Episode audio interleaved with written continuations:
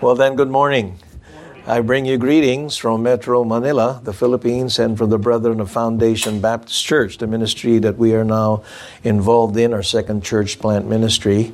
I want to introduce my wife to you. She'll be going to, she'll be showing the slides anyway, but her name is Imelda. Please stand up. There she is, my one and only wife. And that's not the Imelda who has 3,000 pairs of shoes in the Philippines, all right? But uh, that's her name, or sometimes she's called Amy for her nickname. So, let me introduce myself to you. Well, it was my first time, that's right. Pastor was right. It was my first time to get to meet Pastor last uh, Friday. And uh, we've been hearing a lot about him and, of course, the ministry. We've been acquainted here. Uh, we've been here, I think the last time we were here was about 2014, 2015, somewhere there. I know it's just prior to the pandemic. So we thought of, uh, for this trip, we were kind of stranded in Manila as well during the two years, two and a half years of the pandemic. So since last year, we started going out again of the country, and this time thought of connecting with the churches that support us.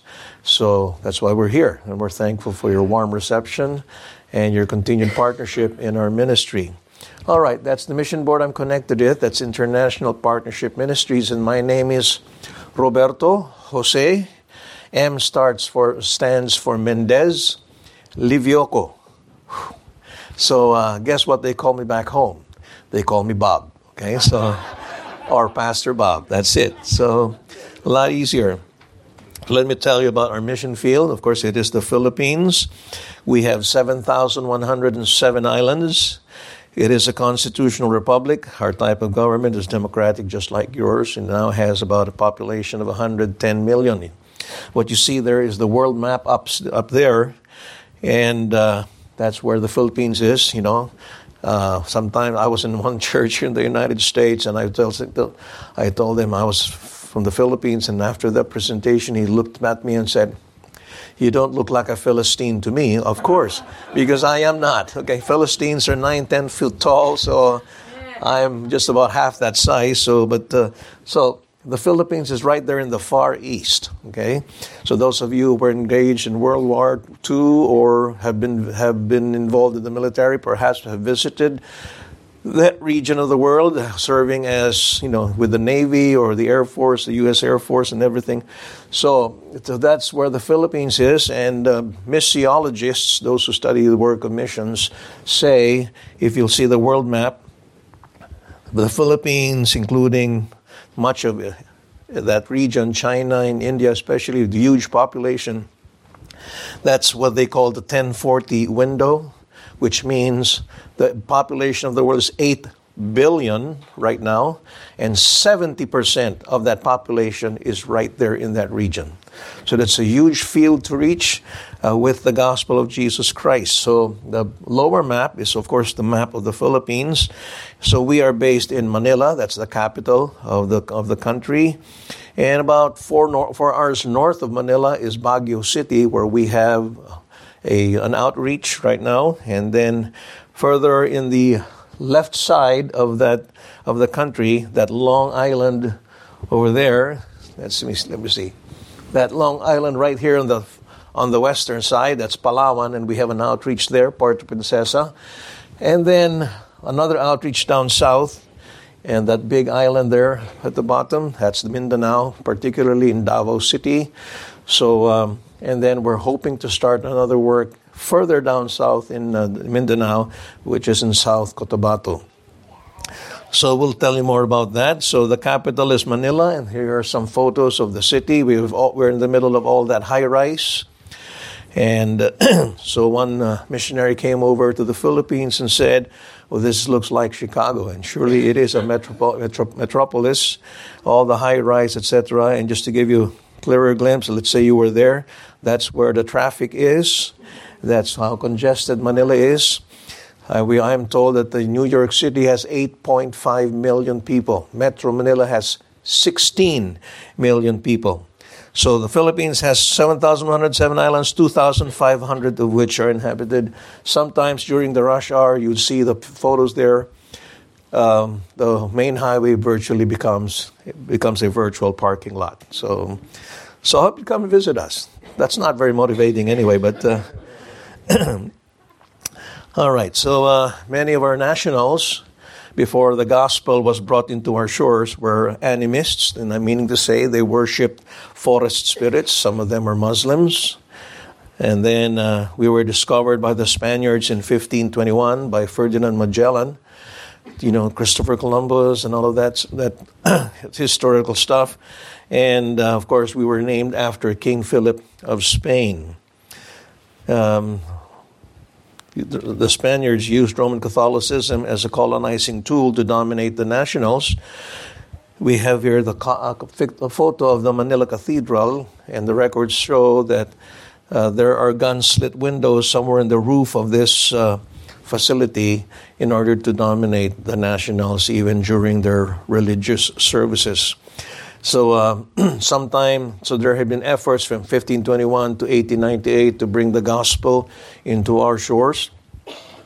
And uh, for instance, in 1896, the British Foreign Bible Society uh, brought in the Gospel of Mark in the Pangasinense dialect, but that was also barred from entry. Records, however, show that many of the copies of the scriptures were smuggled in during that time. Um, Anybody caught reading the Bible was considered reading subversive material.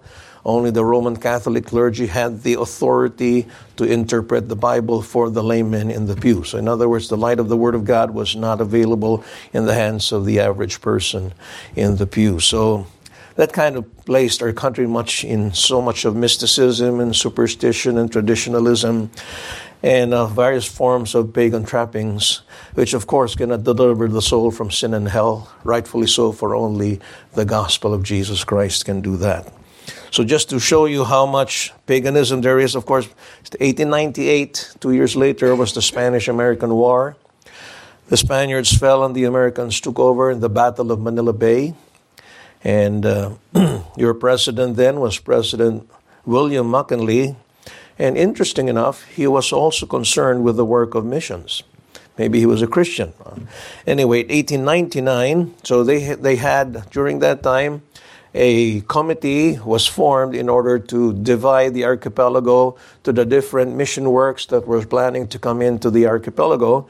And the year the agreement was implemented was in 1899, an agreement dividing the Philippines to different American mission works and agencies. So some of the Baptists were assigned to uh, some portions or provinces, some missionary alliances, the Methodists, the Presbyterians, but every Manila was open to all mission agencies. Fast forward today, we have about 82% Filipinos still deeply entrenched in Roman Catholicism. These are photos of the annual tradition of Filipinos who go literally whip themselves bloody sore so that they can atone for their own sins. So this has been a tourist spot, a site eventually. So people literally whip their backs until they become bloody sore. Some of them literally nailed themselves to the cross not for three days, but for no, no, at least for three minutes, okay? Lest they die, okay? And then they bring them down and then heal their wounds. But this is an annual thing that some of them do, and they do it to atone for their own sin. Sadly, so uh, 10% of our country is still Muslim.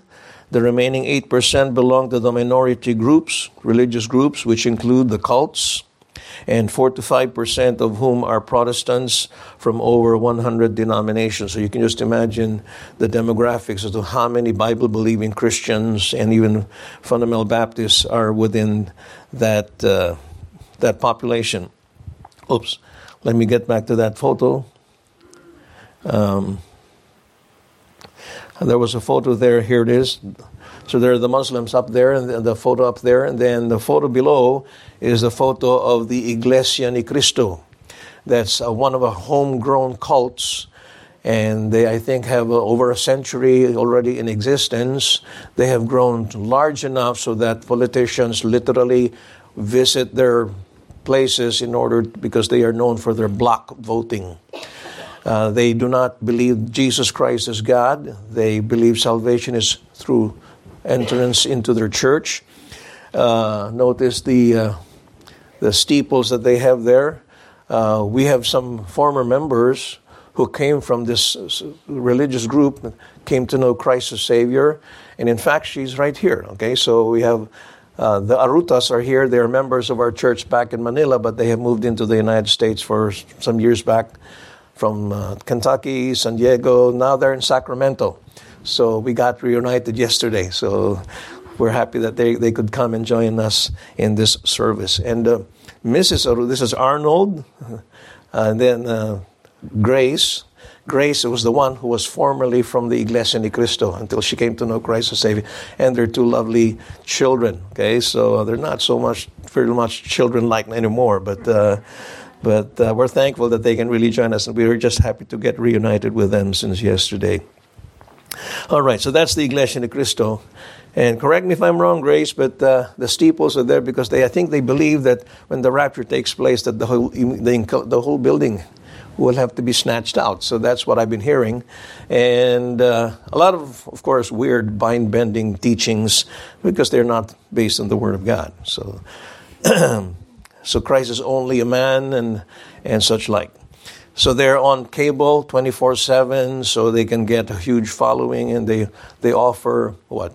Employment to all of their members and such like. So the whole package is there, but the, as far as providing needs in this life, but having their sins cleansed uh, is not theirs because they don't have the gospel. So this is our burden to our, for our fellow Filipinos, similar to the Apostle Paul's for his burden to fellow Israelites. Paul said in Romans chapter 10, Brethren, my heart's desire and prayer to God for Israel, and of course for us, for the Philippines, is that they might be saved.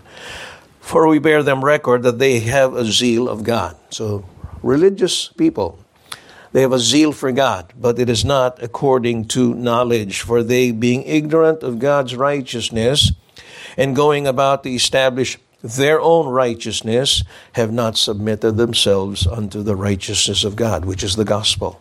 For Christ is the end of the law for righteousness to everyone that believes. So, we're thankful that you are praying with us and partnering with us. So that's the mission field. Here are the missionaries.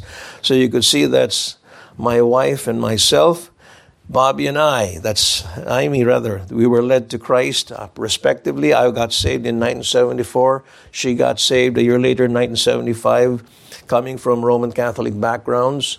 The lady who led me to Christ was the same lady who led her to the Lord. She was a volleyball coach of the varsity team where my sisters were playing.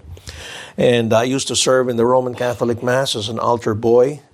It's either I would be the altar boy, the sacristan, or I would be playing the guitar in the choir, or uh, you know, I would be the one reading the scripture reading and the lectern saying, let's all stand, let's all kneel, all of that. So I was very active in the Roman Catholic Church, thinking that I could be saved through earning uh, my way to heaven.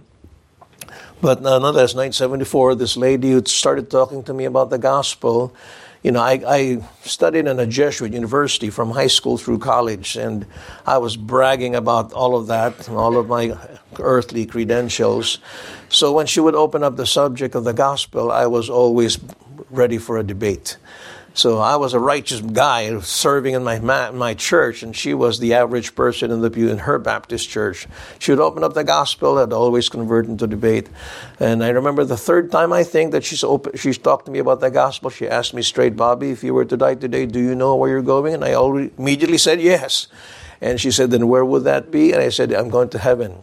One thing I learned looking back is when you and I share the gospel to unbelievers, even if they deny the gospel at that time, there's something in them that works in our favor, and that's a God given conscience. My conscience was bothering me. I knew I was lying when I said I was saved, I was going to heaven. And then in another occasion, show, showed me Ephesians chapter 2, verses 8 and 9. And uh, of course, debate comes, and she, I told her, Well, that's according to your interpretation. She asked me, Then what is your interpretation? Interpretation, I've never even read that passage, much more the interpretation. But uh, I said, Well, that's just your interpretation. I had no argument. But the Lord used that. I said, What's that verse again? So I, I remember that verse and went back home and looked for a Bible that I never read, found one, dusted it off, and looked for the passage, Ephesians 2 8 9. And I'd I could argue with that lady, but when I read that passage, I read it once, twice, thrice, Slower this time, fourth time, I said, Wow, this is crystal clear. It is not of works, lest any man should boast. So looking inside, I guess the Holy Spirit was already working in my heart, but I said, this time I can't argue with the printed page because it's right there, clearly written. So the Spirit of God was bringing me under conviction, but I still said I was getting to be convinced, but I still would not be converted. I remember a time when I said, okay, if I ever get converted, I want to make sure all my questions will have to be answered. Only to find out I never ran out of questions. Okay? If I were waiting for that day, then I would never get saved. But there were some things that were clear enough to me. I was a sinner, deserving condemnation. I could not save myself in spite of my, my uh, being active in my church, and that the only who could save me was Christ and his work on Calvary. So, August of 1974, she brought the subject once again to me, and this time I think that was the 14th, 15th, maybe 16th time she brought up the subject, and I was really under conviction. And she paused, and I said, I asked, What must I do to be saved? Show me. And she showed me. We prayed to receive Christ as Savior that day or that afternoon, I remember, and talk about being humbled. I had to literally strip myself of all self righteousness and trust in the perfect righteousness of Christ to the saving of my soul. And wow, my chest felt, wow, I was, my chest, the burden of my chest was lifted up. And while I, I figured, you know, that was, that was part of the result of my getting saved. But later on, I found out, you know, that my, uh, my faith should not be resting on my emotions, but on the Word of God. I started picking up my New Testament, read from Matthew all the way to the book of Revelation, came across Matthew chapter 6. Jesus said, When you pray, use not vain repetitions as the heathen do. I said, Hmm, why, why is this here? It's been here all along. I didn't realize it's there. So I asked a Jesuit priest, and he gave me a whole bunch of explanation. I asked a pastor friend whom I was just recently introduced, and he just said that's exactly what the text says. Oh. Came across Matthew 23, Jesus said, Call no man your father in earth, for only one is your father. I said, well, It's there also. So I asked the Jesuit priest, I asked the pastor, and the pastor said, it's, That's exactly what it means. Came across 1 Timothy 2 5, there's only one God and one mediator between God and man. Wow. I've never, I, it's been there all along, but we, I never opened the scriptures. Now, as the Lord was really beginning to open my eyes, illumining my heart with the truth of the gospel. So, anyway, so make long story short, I didn't think I was going to be a preacher, but that's how I grew, just opening up the scriptures, studying the Bible. I was not allowed to go to a church because my parents are strong Roman Catholics, just like my, my Amy then. She was not yet my wife, obviously, but when she got saved, she went persecute went through persecution at home, and then uh, she was in another campus. She was in the University of the Philippines. I was in the Jesuit University, which is about what three four kilometers away, and uh, sometimes I'd visit her. We would compare notes, etc., for a Bible study. We got involved in the campus ministry for a while. And as we were comparing notes, of course, we were getting to see much of the scriptures, and of course, things kind of developed, okay, of course. And uh, so after college, uh, I finished all my requirements for my degree. I figured I finally finished my bachelor's degree. I need another degree, an MD, a marriage degree. So uh, went to the other university and uh, made my formal proposal and said, let's pray about it. And after a while, I got my affirmative answer. And uh, so, December of 1982, we officially tied the knot. December 82. This is 2023. Last December was our 40th anniversary, so this December will be our 41st. And we praise the Lord for His grace. We've gone through so many battles from without and of course some battles from within.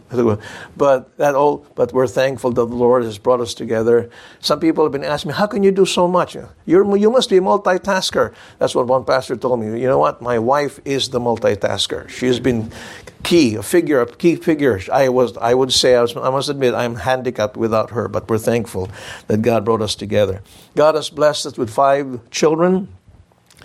Um, and we now have two granddaughters. So in the photo, Okay, let me see if I can describe them all to you. So the one in the far, farthest left, the one who's kind of pooping in the in the in the, in the camera, that's my son.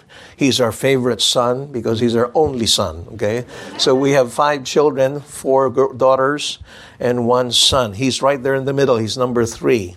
So uh, I don't know how it feels like to live between two daughters in both sides, but nonetheless, that's how it happened with him. Uh, and then uh, the one beside him on his left is his wife. Okay, and then the one uh, further up there is uh, my son in law. That's Sid, who is, so his wife is Twinkle. Sid is right there on my right, and then the one in some, somewhere in my right side beside Sid is my second daughter, that's Ruth. And there's our oldest granddaughter right there in the middle. Behind her, of course, beside on my left side is my wife, and beside her is my mother-in-law who has now gone home to be with the Lord. Thankfully, she trusted Christ as Savior about an hour before she passed away. I was right there beside her, and uh, she had. Uh, what was her illness again? But she was battling with some kind of a cancer, no, was it? Uh, but anyway, she she was. But we were there in her deathbed, and eventually, thankfully, you know, the funny thing by divine providence, when the hospital called us that she was now on uh, in an emergency status, so we drove literally, and as we were driving towards the hospital, somebody in front of me riding a motorbike was beeping. I kept beeping, and I was wondering, was he trying to, you know, outbeat me in, as I was driving? And later on, I found out he was trying to beep because he wanted to go ahead of me, and he was asking everybody else to move away. I had my my hazards on, and I said, Who was this guy? I don't even know, but he was by divine providence. God provided there to pave the way so we can go. And he went all the way, he was ahead of us, and he brought us all the way to the hospital. I, I wonder how did he know we were going to that hospital? But that made us arrive in the hospital just in time. So when my mother in law was already you know, gasping for her last breath, and we were there for our the last hour that she was going to be there, so we prayed once again, and she could not respond, but uh, she was responding at least, uh, you know, with her motions. And then uh, we prayed to receive Christ, and a teardrop fell. An hour later, she went home to be with the Lord. We trust. So uh, that's my mother-in-law right there, and then uh, the one in the far right is my son-in-law. That's Ian, the married to my eldest daughter. So the one, my eldest daughter is the one, the second one from the right. So that's Debbie. Eunice is the fourth daughter. That's in the farthest right. And our youngest, Danielle, I believe we brought her here before. She plays the violin. So that's Danielle. She's now 21 years old. Time has flown. So we we're thankful that they've all made professions of faith, trusted Christ as Savior, and pray with us as we pray for them to see them continue in their walk with God. So here are our ministries. For some reason, my photos here have become topsy turvy. So our, fo- our ministries have uh, been focused on evangelism. These are efforts to plant the seed of the gospel in, in other parts of the Philippines, to establish local churches. This is Foundation Baptist Church. We are actually rent- using a rented facility every Sunday morning. We are renting an apartment, actually a duplex, as serving as our office base. We used to live there, and then later we found out it was wiser for us to move out when resources came in and maintain that facility for our office base, where we had our regular services, our our um, Vesper services, our Wednesday prayer meetings, our choir practices, our counseling sessions, etc. but it can only fit about 45 to 50 people max, maximum.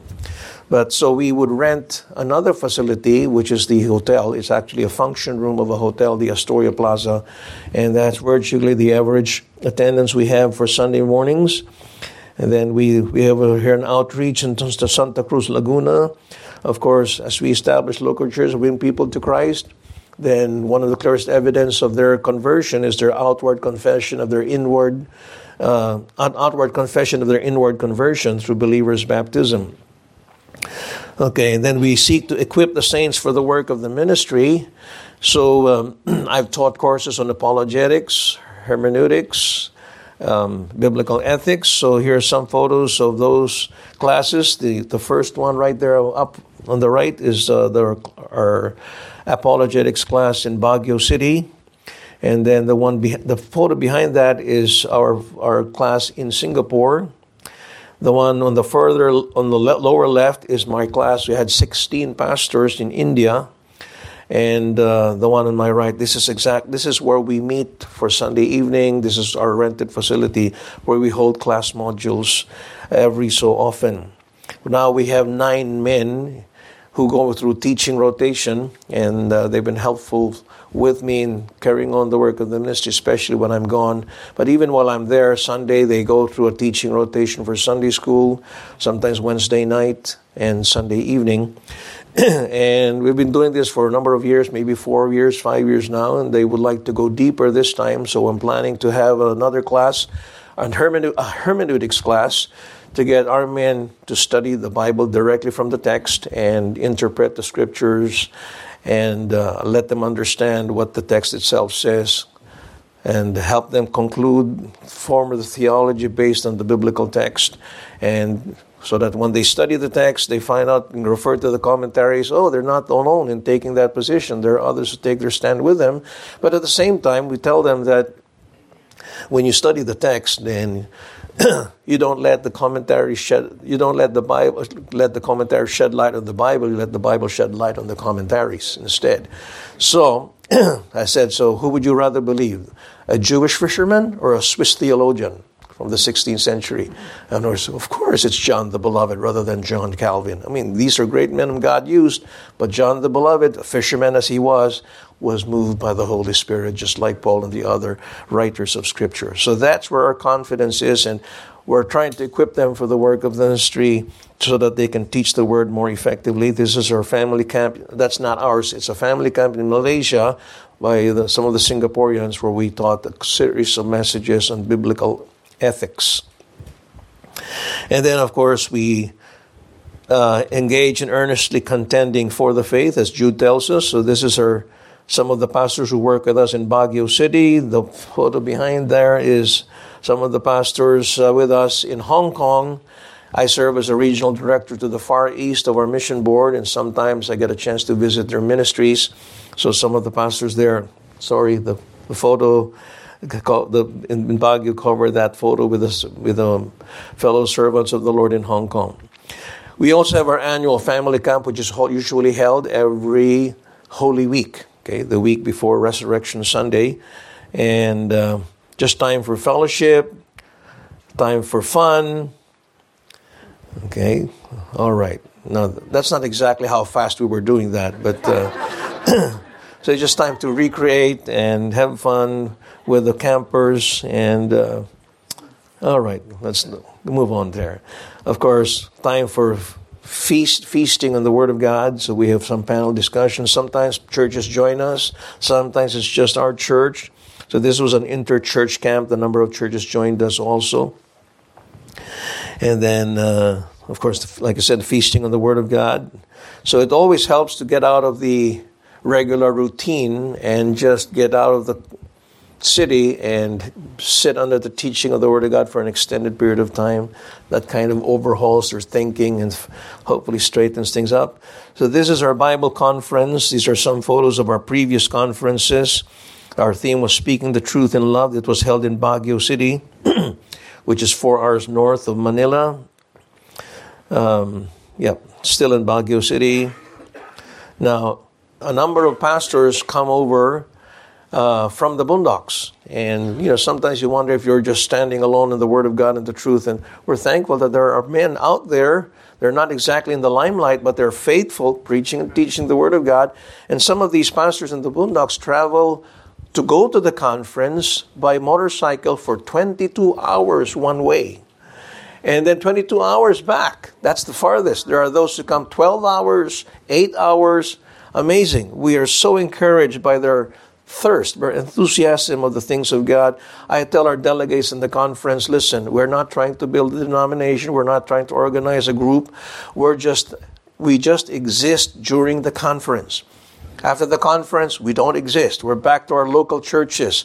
Hopefully that the conference has been helpful in expounding the text of Scripture so that the Spirit of God would have drawn the line between truth and error and then apply it to our local churches. so that's what we've been doing. And by the grace of God, we've had 33 conferences already since its inception. That means, if, I might, if my math is correct, we started this conference when I was only 28 years old. So sometimes I wonder where the 28 year olds nowadays? They're busy in their gadgets, etc. But uh, so this is another conference. Okay. now we have also our Tagalog New Testament translation. this was started way back in the late 80s. And then they asked me to serve as the regional director, or rather, sorry, the chairman of the sponsorship committee, which is the committee that oversees the entire project. but I had to leave the, the, the minist- that particular ministry sometime in 1994. And uh, so this is our translation team. We work with uh, local pastors who have a grasp of the Greek language, but at the same time with uh, Bibles International, which is the translation arm of Baptist Mid Missions. So um, we translate the Greek text, the Greek text of the King James, which is their Textus Receptus, directly to Tagalog. All of our Tagalog translations are based on the English, the Latin, or the Spanish. So this time it's coming directly from the Greek text, and we're thankful for all that. that that's been finally, first edition was finally finished 1998. And then, but there was a catalog of errors, and then we revised it. The second revision, the second edition came out 2021, and then the third edition is just about to get out by the end of the year. So please pray for our needs. Pray for our outreach in Puerto Princesa. These are some of the pictures. We were there just last, uh, my wife and I visited her just last June we thank the Lord for the brethren's efforts to reach out for the gospel in the province that have a and have a positive testimony there. Uh, pastor Jason Malacao, the pastor there, is going through some adjustment together with his two sons because his wife just passed away, went home to be with the Lord due to cancer late last year. So uh, that's the, the ministry there. It's an eight year old ministry. So pray for that outreach in Puerto Princesa. This is an outreach that we have in Baguio City, the four hour north, three and a half to four hours north of Manila. uh, this is Baguio City. It's a beautiful place. It's almost, when you get there, it's almost like getting out of the Philippines because the climate there is cool. So beautiful weather, especially for December and uh, January. So you come over to the Philippines, you may want to come in that part of the year. Yeah. We can take you there. But uh, we've had a contact with a man named Benny Balahaja. That's his photo there. He's the one seated right, right side of me. He, he is actually a developer and he's uh, has a burden for his family, some of his business colleagues, and he has connected me to some of them. So we're hoping that ultimately a church can be started there. Pray for our, our outreach, prospective outreach in Lake Sebu, South Cotabato, that's down south in Mindanao. This coming November, our, we are planning to have a medical mission to feed about 200 children and an evangelistic meeting right there in Lake Sebu in South Cotabato with families and different areas involving a particular tribe, the Tiboli tribe, up down in, in the mountains of Mindanao. So it's about a two hour plane ride from Manila going there. And we've had some contacts with some pastors in the lowlands uh, who are connected with a group, but they are not they're concerned about the direction of the groups, so they're, they've now officially cut off ties from them and would like to align their position with us. We're raising about $6,000 for this need and uh, for lodging as well for our team of 10 and for food and for feeding program of for 400 persons after the evangelistic meeting and then for medicines and the vitamins for the medical mission as well. Uh, pray for yeah, this is uh, in in Ilocos Norte. Uh, so early, one of the delegates of the conference. Oh, sorry. This is the Bible trans. This was the dedication of the Bible translation. So we have almost uh, distributed the Tagalog New Testament. We have distributed, well, almost distributed all of them, about eleven thousand copies of the second edition. It's been well printed gold edge, leather bound, etc. Beautiful with all the notes included in it. But after l- looking at it, we still saw some typographical errors, not major errors, but typographical errors. And I figured it's hard to let that sit there without when we know we can do something. So, so we are now uh, processing in the process of printing. Actually, it's laying out the third edition so that it could be prepared for printing. And Lord willing, it'll be it will start sometime in a month or two. Um, so um, this a photo on the right. These are photos. Actually, both photos are are the photos of the dedication service for our second edition that was held in May 21, 2022. That was at the height of the pandemic during that time. Okay, so uh, we're having our 34th Fundamental Bible Conference this coming October, or rather November to December. Usually hold it in October, but this time it's going to be November to December, two days. Uh, in Met- this time it's going to be in Metro Manila. Again, we thank the Lord for how He has faithfully provided for this ministry. And uh, now we can start holding conferences back in Manila now that the restrictions of COVID have been loosened, have loosened up. Okay, so, uh, and then this coming January, or last January, I was invited by one of our delegates in the conference to speak at their church anniversary at Ilocos Norte. That's about an eight, eight and a half hour half drive to north of Manila. And that's almost closer to the tip of the northern part of the Philippines. So we were there last uh, January, and um, there were 15 pastors there. So here's another photo of how many attended that anniversary. And there were about 15 pastors there, and they said, Why are we when we should have something bigger than what we have right now. They said, let's invite more pastors and let's rent a bigger facility so that we can have another conference. And I said, well, that's a good idea. So they're now planning that up. So, uh, and plans are being prepared for January 2024 to hold a conference there. So, uh, please pray for us uh, that we're still raising some another $4,000 for this particular need. And then, for our other personal needs, we have so far raised 32% of our IPM approved budget. Pray for me. This is I'm finishing my doctor of ministry program at Central Baptist Theological Seminary. Uh, my paper has to do with church discipline, and this has been a real challenge. It's almost like going through all the four years just to write this paper. But uh, by the grace of God, Lord willing, we shall finish.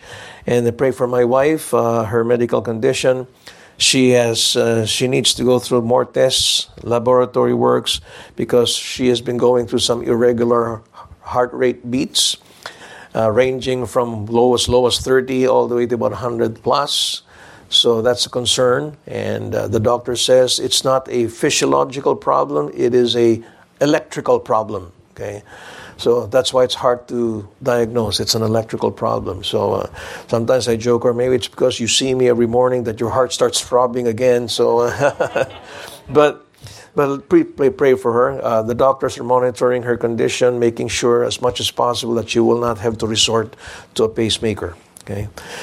Of course, we're thankful that uh, the Lord has kind of sustained me. Also, two years ago, I know you've been praying for us. We went through a heart surgery an angioplasty. They placed four stents on me. I think one brother here went through the same that same year. So, uh, so we're thankful for your prayers as well.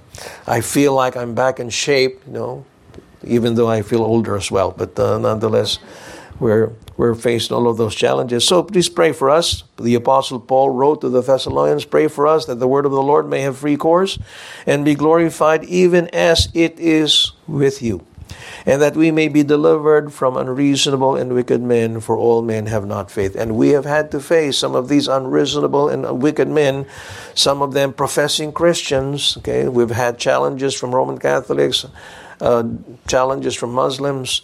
But the greatest and fiercest battles we've had to face are those who profess to be within the Christian household of faith, sadly. But like Paul said, I, you know, he said that some people, some preach Christ out of envy, some out of strife, but if Christ is preached, we rejoice. So Of course, we're thankful for your prayers for us. We're thankful your partnership with us. So uh, I will be leaving some prayer cards, Pastor. Uh, I don't know where, but I have some prayer cards here so that uh, you can put us in your refrigerator, place us in your Bible, so that every time we you see that, hopefully you'll, you'll be praying for us. Just make sure when you send any help that uh, please designate it to Livioco Support. Okay, so that's my presentation. I hope I didn't get much of the time, but if there is some time, I'm willing to entertain some questions.